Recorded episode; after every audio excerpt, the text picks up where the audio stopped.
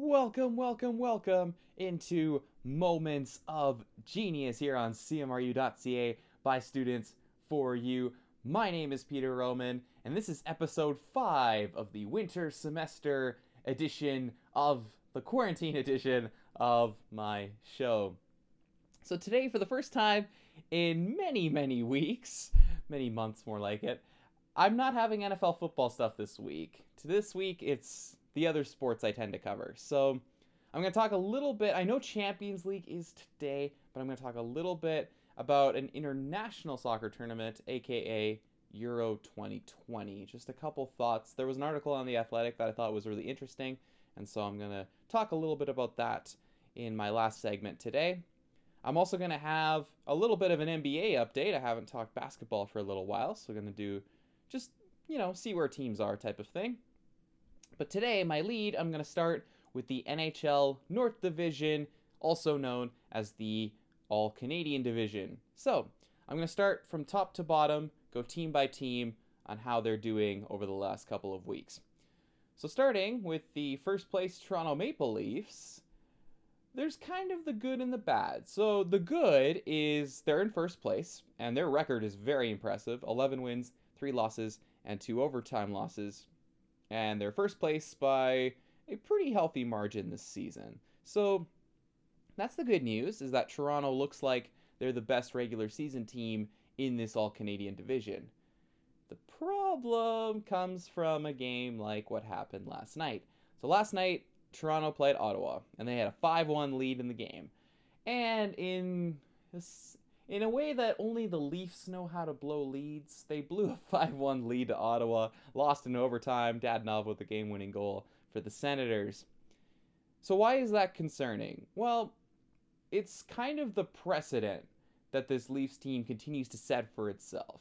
And what I mean by that is Toronto tends to find ways to lose in games that they really have no business losing and a perfect example came from last night. But this is not the only time this has happened. This has happened like more times than I think Leafs fans would care to admit type of thing over the last several over the last few decades type of thing. And so the reason why this is concerning, right? Losing to Ottawa, you know, in a one-off game on a Monday isn't really like that's not going to derail the Leafs season but it's concerning because it feels like Toronto continues to have this mental block where they continue to find ways to lose in games that they really shouldn't lose. And that's the concerning part, you know, when you're talking about a team that looks certainly like they will be in the playoffs, almost certainly in either the one seed or the two seed in this division, because play come playoff time, this Toronto team hasn't won a single thing yet. They have lost in the opening round of the playoffs for the last several years. And if they want that to change, they need to be mentally tougher. They need to be able to close out games. And stuff like what happened against Ottawa yesterday cannot happen to a team that wants to go far in the playoffs. So the loss itself isn't concerning, but the way they lost is because it continues this trend that has not that has not served the Leafs too well over the last few decades. So that's where Toronto is right now. There's the good and there's the bad with the Leafs. In second place, we have the Montreal Canadiens. Montreal's been a little inconsistent over the last two weeks. They split their games with Ottawa, which isn't great. Anytime you're dropping points against the Senators feels like it's just not good. And then they split with Toronto, which is okay. You know, they had a home and home, and so that's not bad. And then they lost to Edmonton kind of in between the Toronto games. So, not great, not awful. But the concerning part, I think, for Montreal has to be their goal scoring because early in the season, they really could do no wrong. They were putting the puck in the net just, you know, at will, seemingly every single game. But that's not the case right now. They're struggling to score goals a little bit. And this is where, you know, having the four lines that Montreal does comes in handy because you don't need to rely on one single player every single night. But not having that, like, superstar level player is also a little problematic because you know, you have usually if you have a superstar level player, that's a player you can rely on game in, game out. Montreal doesn't really have a player they can rely on game in, game out. They have some really good players, like Josh Anderson, love the way he's played this season.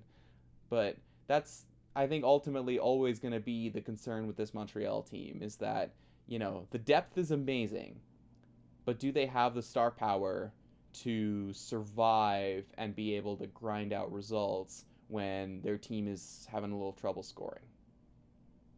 We'll have to wait and see on that one. But anyway, not a great couple weeks, but Montreal is still in second place, still very comfortable in their positioning. Doesn't really look like they'll fall out of a playoff spot anytime soon. In third place, we have the Winnipeg Jets. So for Winnipeg, they split the four game set they had with Calgary. And then they split their two games with Ottawa, which isn't great. Again, anytime you're dropping points to Ottawa in this division doesn't seem to bode well for those teams. But they did get a very impressive 6 5 win over Edmonton last night.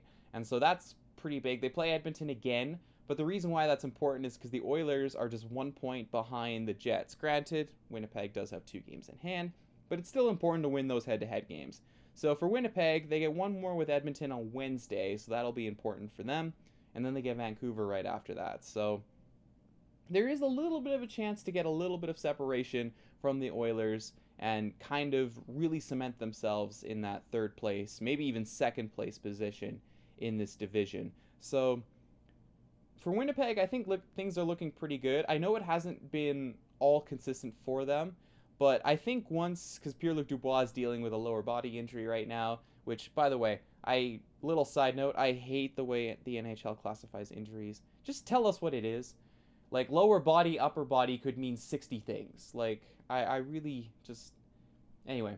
Side note aside, I really don't like the injury stuff, but I think Winnipeg's in a good position right now. If they can get the win against Edmonton on Wednesday, that'll do a ton of good for them this season. And once they get Pierre Luc Dubois back, this could be a very scary team come playoff time.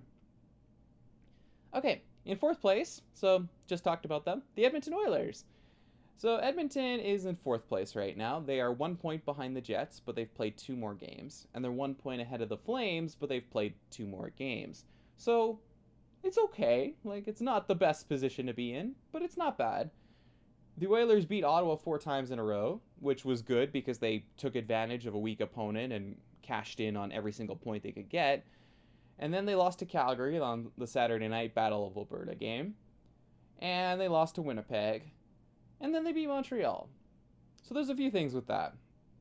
Number one is that the Oilers' defense continues to hurt this team every single game, it feels like. They had the 3 0 shutout against Montreal, but the Calgary game and the Winnipeg game, if you get better goaltending, I mean, they, the offense did more than enough to win those games for the Oilers, but they're not getting the goaltending they need. They're not getting the defensive play they need at all. And this is, you know, this has been a problem for the Oilers. This is not a new problem. This is a persistent problem that has carried over for the last couple of years.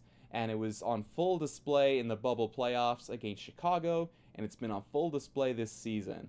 And unless that gets fixed, it's really hard to see the Oilers going farther than maybe fourth or fifth place in this division.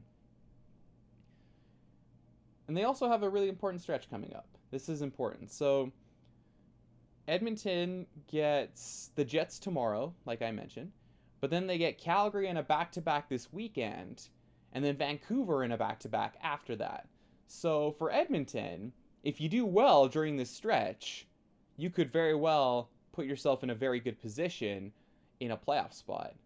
If they do poorly in this stretch, they could find themselves going closer and closer to Vancouver's side of the bracket rather than the playoff side of the bracket. And that's not where you want to be right now. So for Edmonton, the defense is still a problem. But their offense can score a lot. And sometimes that's enough. So we'll see. Again, really important stretch. Jets tomorrow, Calgary this weekend, Vancouver next week. They need to come away more successful than unsuccessful during those next five games. Okay, the Calgary Flames, my team. So, the Flames, like I said, one point behind the Oilers. They've played two less games, though, than Edmonton. They're only two points ahead of Vancouver, but notably, they have played four less games than the Canucks have. So, this is where Calgary has been the last couple of weeks. Uh, uh, the answer is very shaky because the Flames have not played that well. But Jacob Markstrom's really good, and having a good goalie sometimes means you win games that you don't deserve to win. And perfect example of that was the first game against Vancouver in this set they have. So the Flames over the last few weeks, they split the four games that they had with Winnipeg. They beat the Oilers on the Saturday night game, and then they won. They've won two out of three games against the Canucks.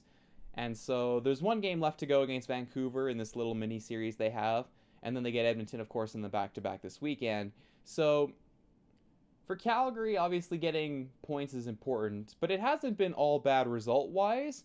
It's just performance wise, there's a lot to be worried about. And one of the th- big things that I'm concerned about is the lack of depth now that injuries have started to kick in because Derek Ryan is out with his injury. He's on long he's on the long-term injured reserve.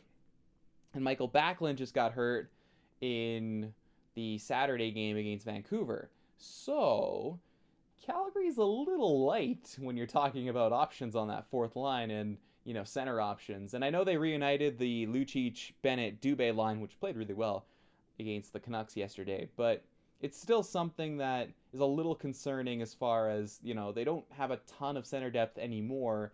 Hopefully Backlund's injury is just short term, but again, the NA it's the NHL. The NHL the way they handle injuries is beyond stupid, and so they say Backlund is day to day, but I can't trust that. I don't know if that's true or not because the team, you know, like teams lie all the time about these injuries for the NHL. So I can't trust that whatsoever. But Calgary does have a silver lining in their little schedule of theirs because Calgary's the only team in the division that hasn't played Ottawa yet. And Ottawa, of course, is last place in the NHL. They have four wins, 12 losses, and one overtime loss. And so Calgary gets to play Ottawa a whole bunch coming up here in the next couple of weeks. So, in that sense, it's good because Calgary gets a chance to pick up some points from an easy opponent. The key being they have to win those games. You cannot lose those games to Ottawa. So there's good, there's bad, and that's kind of usually how the Flames season tends to go. Okay, sixth place we have Vancouver. Now this is where the panic button has been pressed so many times that at this point, I mean, it's been broken at least six or five, six or seven times. Like Vancouver it's a full on panic. And I realize if you look at the points, it's not, you know, the end of the world. They're three points behind the Oilers for fourth place. But they've played so many more games than everybody else, and their record just has not been good. Their play over the last few weeks has been awful. They lost five in a row, two to Montreal and three to Toronto. And now they've lost two out of three against Calgary. So yeah, things are not going well for this Vancouver team. They are in a very, very dangerous spot right now because they get Edmonton next week. They have Winnipeg, of course, coming up. And if Vancouver doesn't do well against the Oilers and the Jets, we might see them drop too far out of a playoff spot. Like they might not be able to catch up from that big of a deficit. So, Vancouver, very much in a panic situation, and they should be. Ottawa, well, you know, they're here. They're trying. They've won two games against the Leafs, which is, you know, amazing that they can say that. But in all reality, again, Ottawa's season was never really about winning games this year. It was about development in young players. That's what this season was about. It was never about winning games. They were never going to make the playoffs. And so, you know, in that sense, I think it's a little bit stress free if you're an Ottawa Senators fan because you can just focus on, you know, beating the Leafs and trying to, you know, get some good production out of your young players. So that's kind of my takeaway on the Senators. They're just, you know, they're in the vying for another top draft pick this year, so there's nothing too surprising about that. Okay, that's it for my NHL stuff. On to the NBA stuff. So, quick little update on the NBA side of things. I'll start in the Eastern Conference. It looks like we've gotten a little bit of separation at the top. So, Philadelphia, Milwaukee, and Brooklyn look like they're the three best teams in the East right now. Those three teams look like the ones that could potentially win the conference.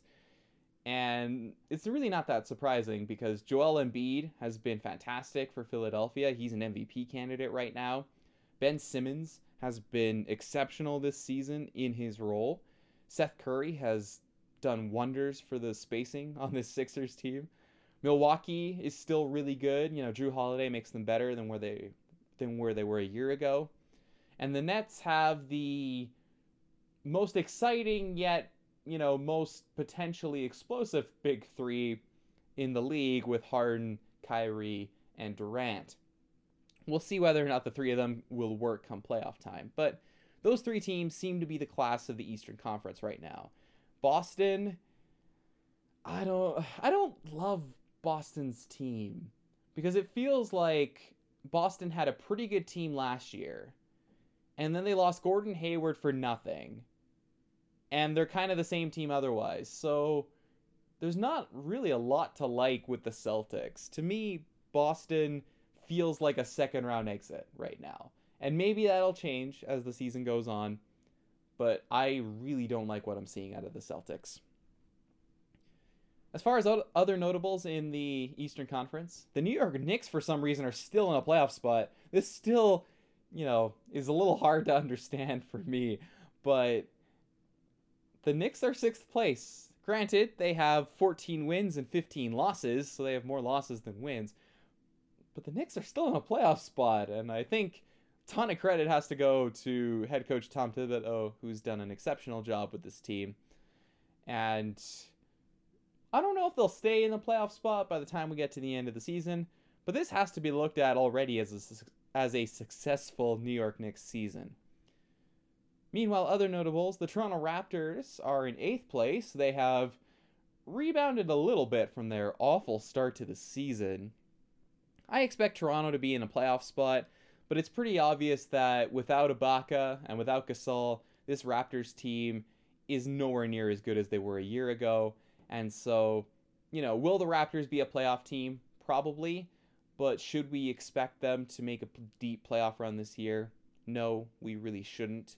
But for Toronto, it's more about, you know, development and trying to replace some really good players that ended up leaving. And so the Raptors, I still think, are overall in an okay spot as a franchise.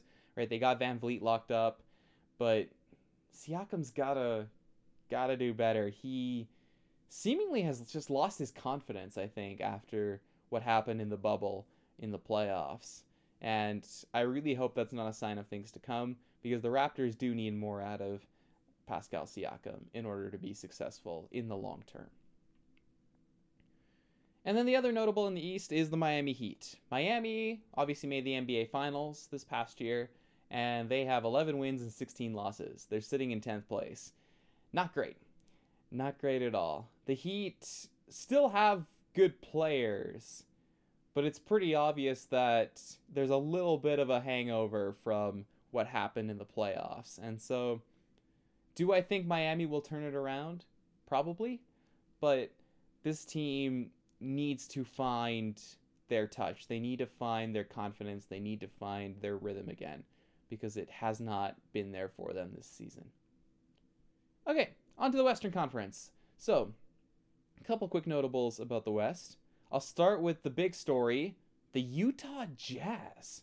Now, Utah has been a, you know, perennial playoff team here the last couple of years, but I don't think anyone saw what they've done this season coming because the Jazz are 23 and 5 on the season.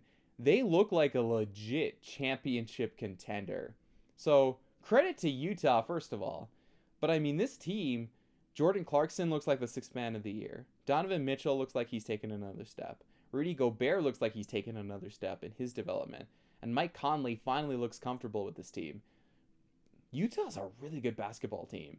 And I know Utah might not have the individual star power that some of the other teams in the Western Conference have, but watch out for this Utah team. They look legit. So that's definitely the biggest story. The next notable is the Lakers. Not because they're playing badly, but because of the health of one of their superstars, also known as Anthony Davis. Anthony Davis is dealing with an Achilles injury right now.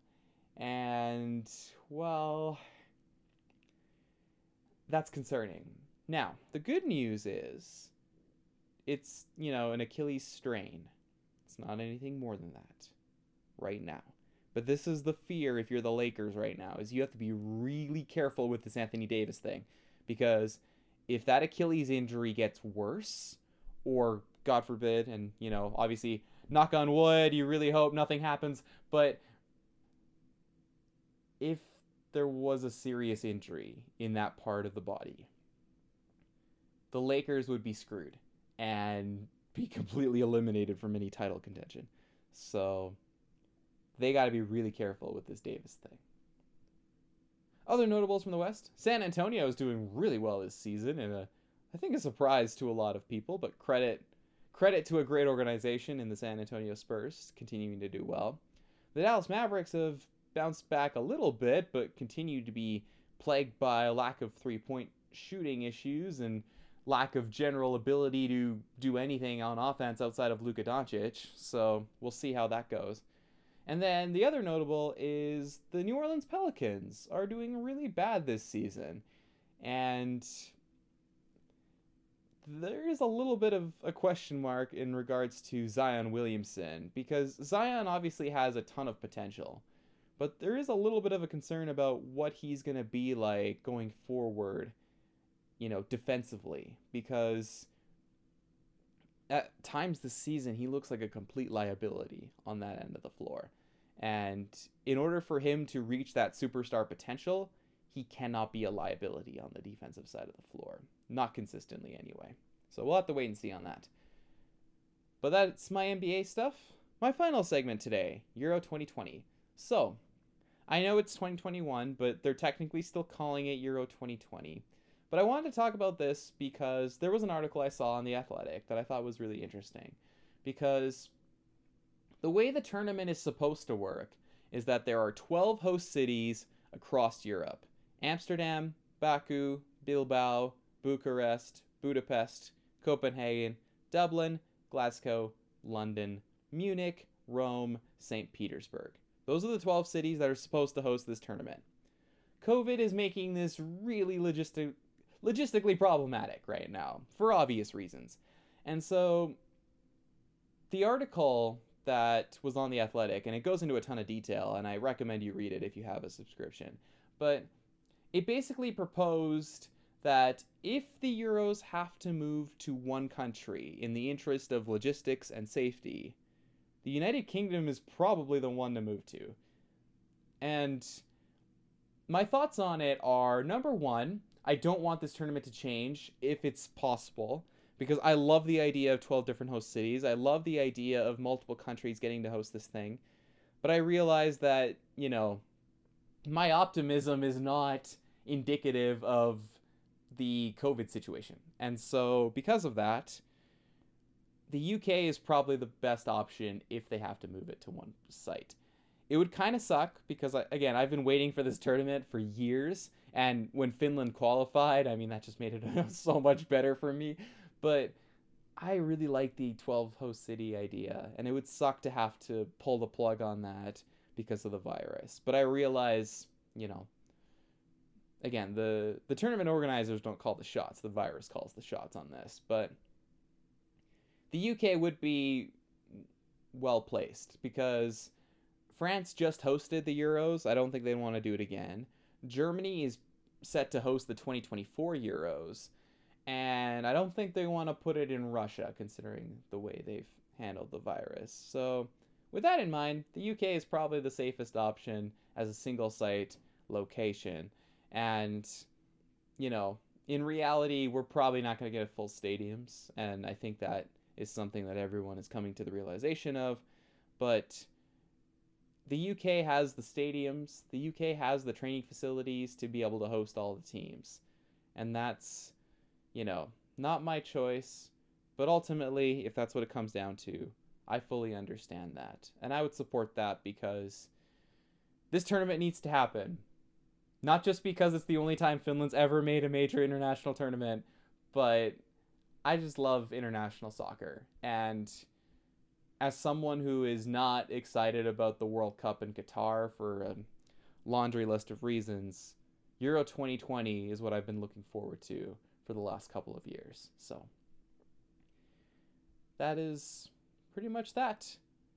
Thank you so much for listening in this week. Like I said, next week I'll have Champions League review of the round of 16 leg ones. I'll also have the beginning of my NFL off-season preview, so you can look forward to that. But once again, to everybody out there, be happy, be healthy, and stay safe.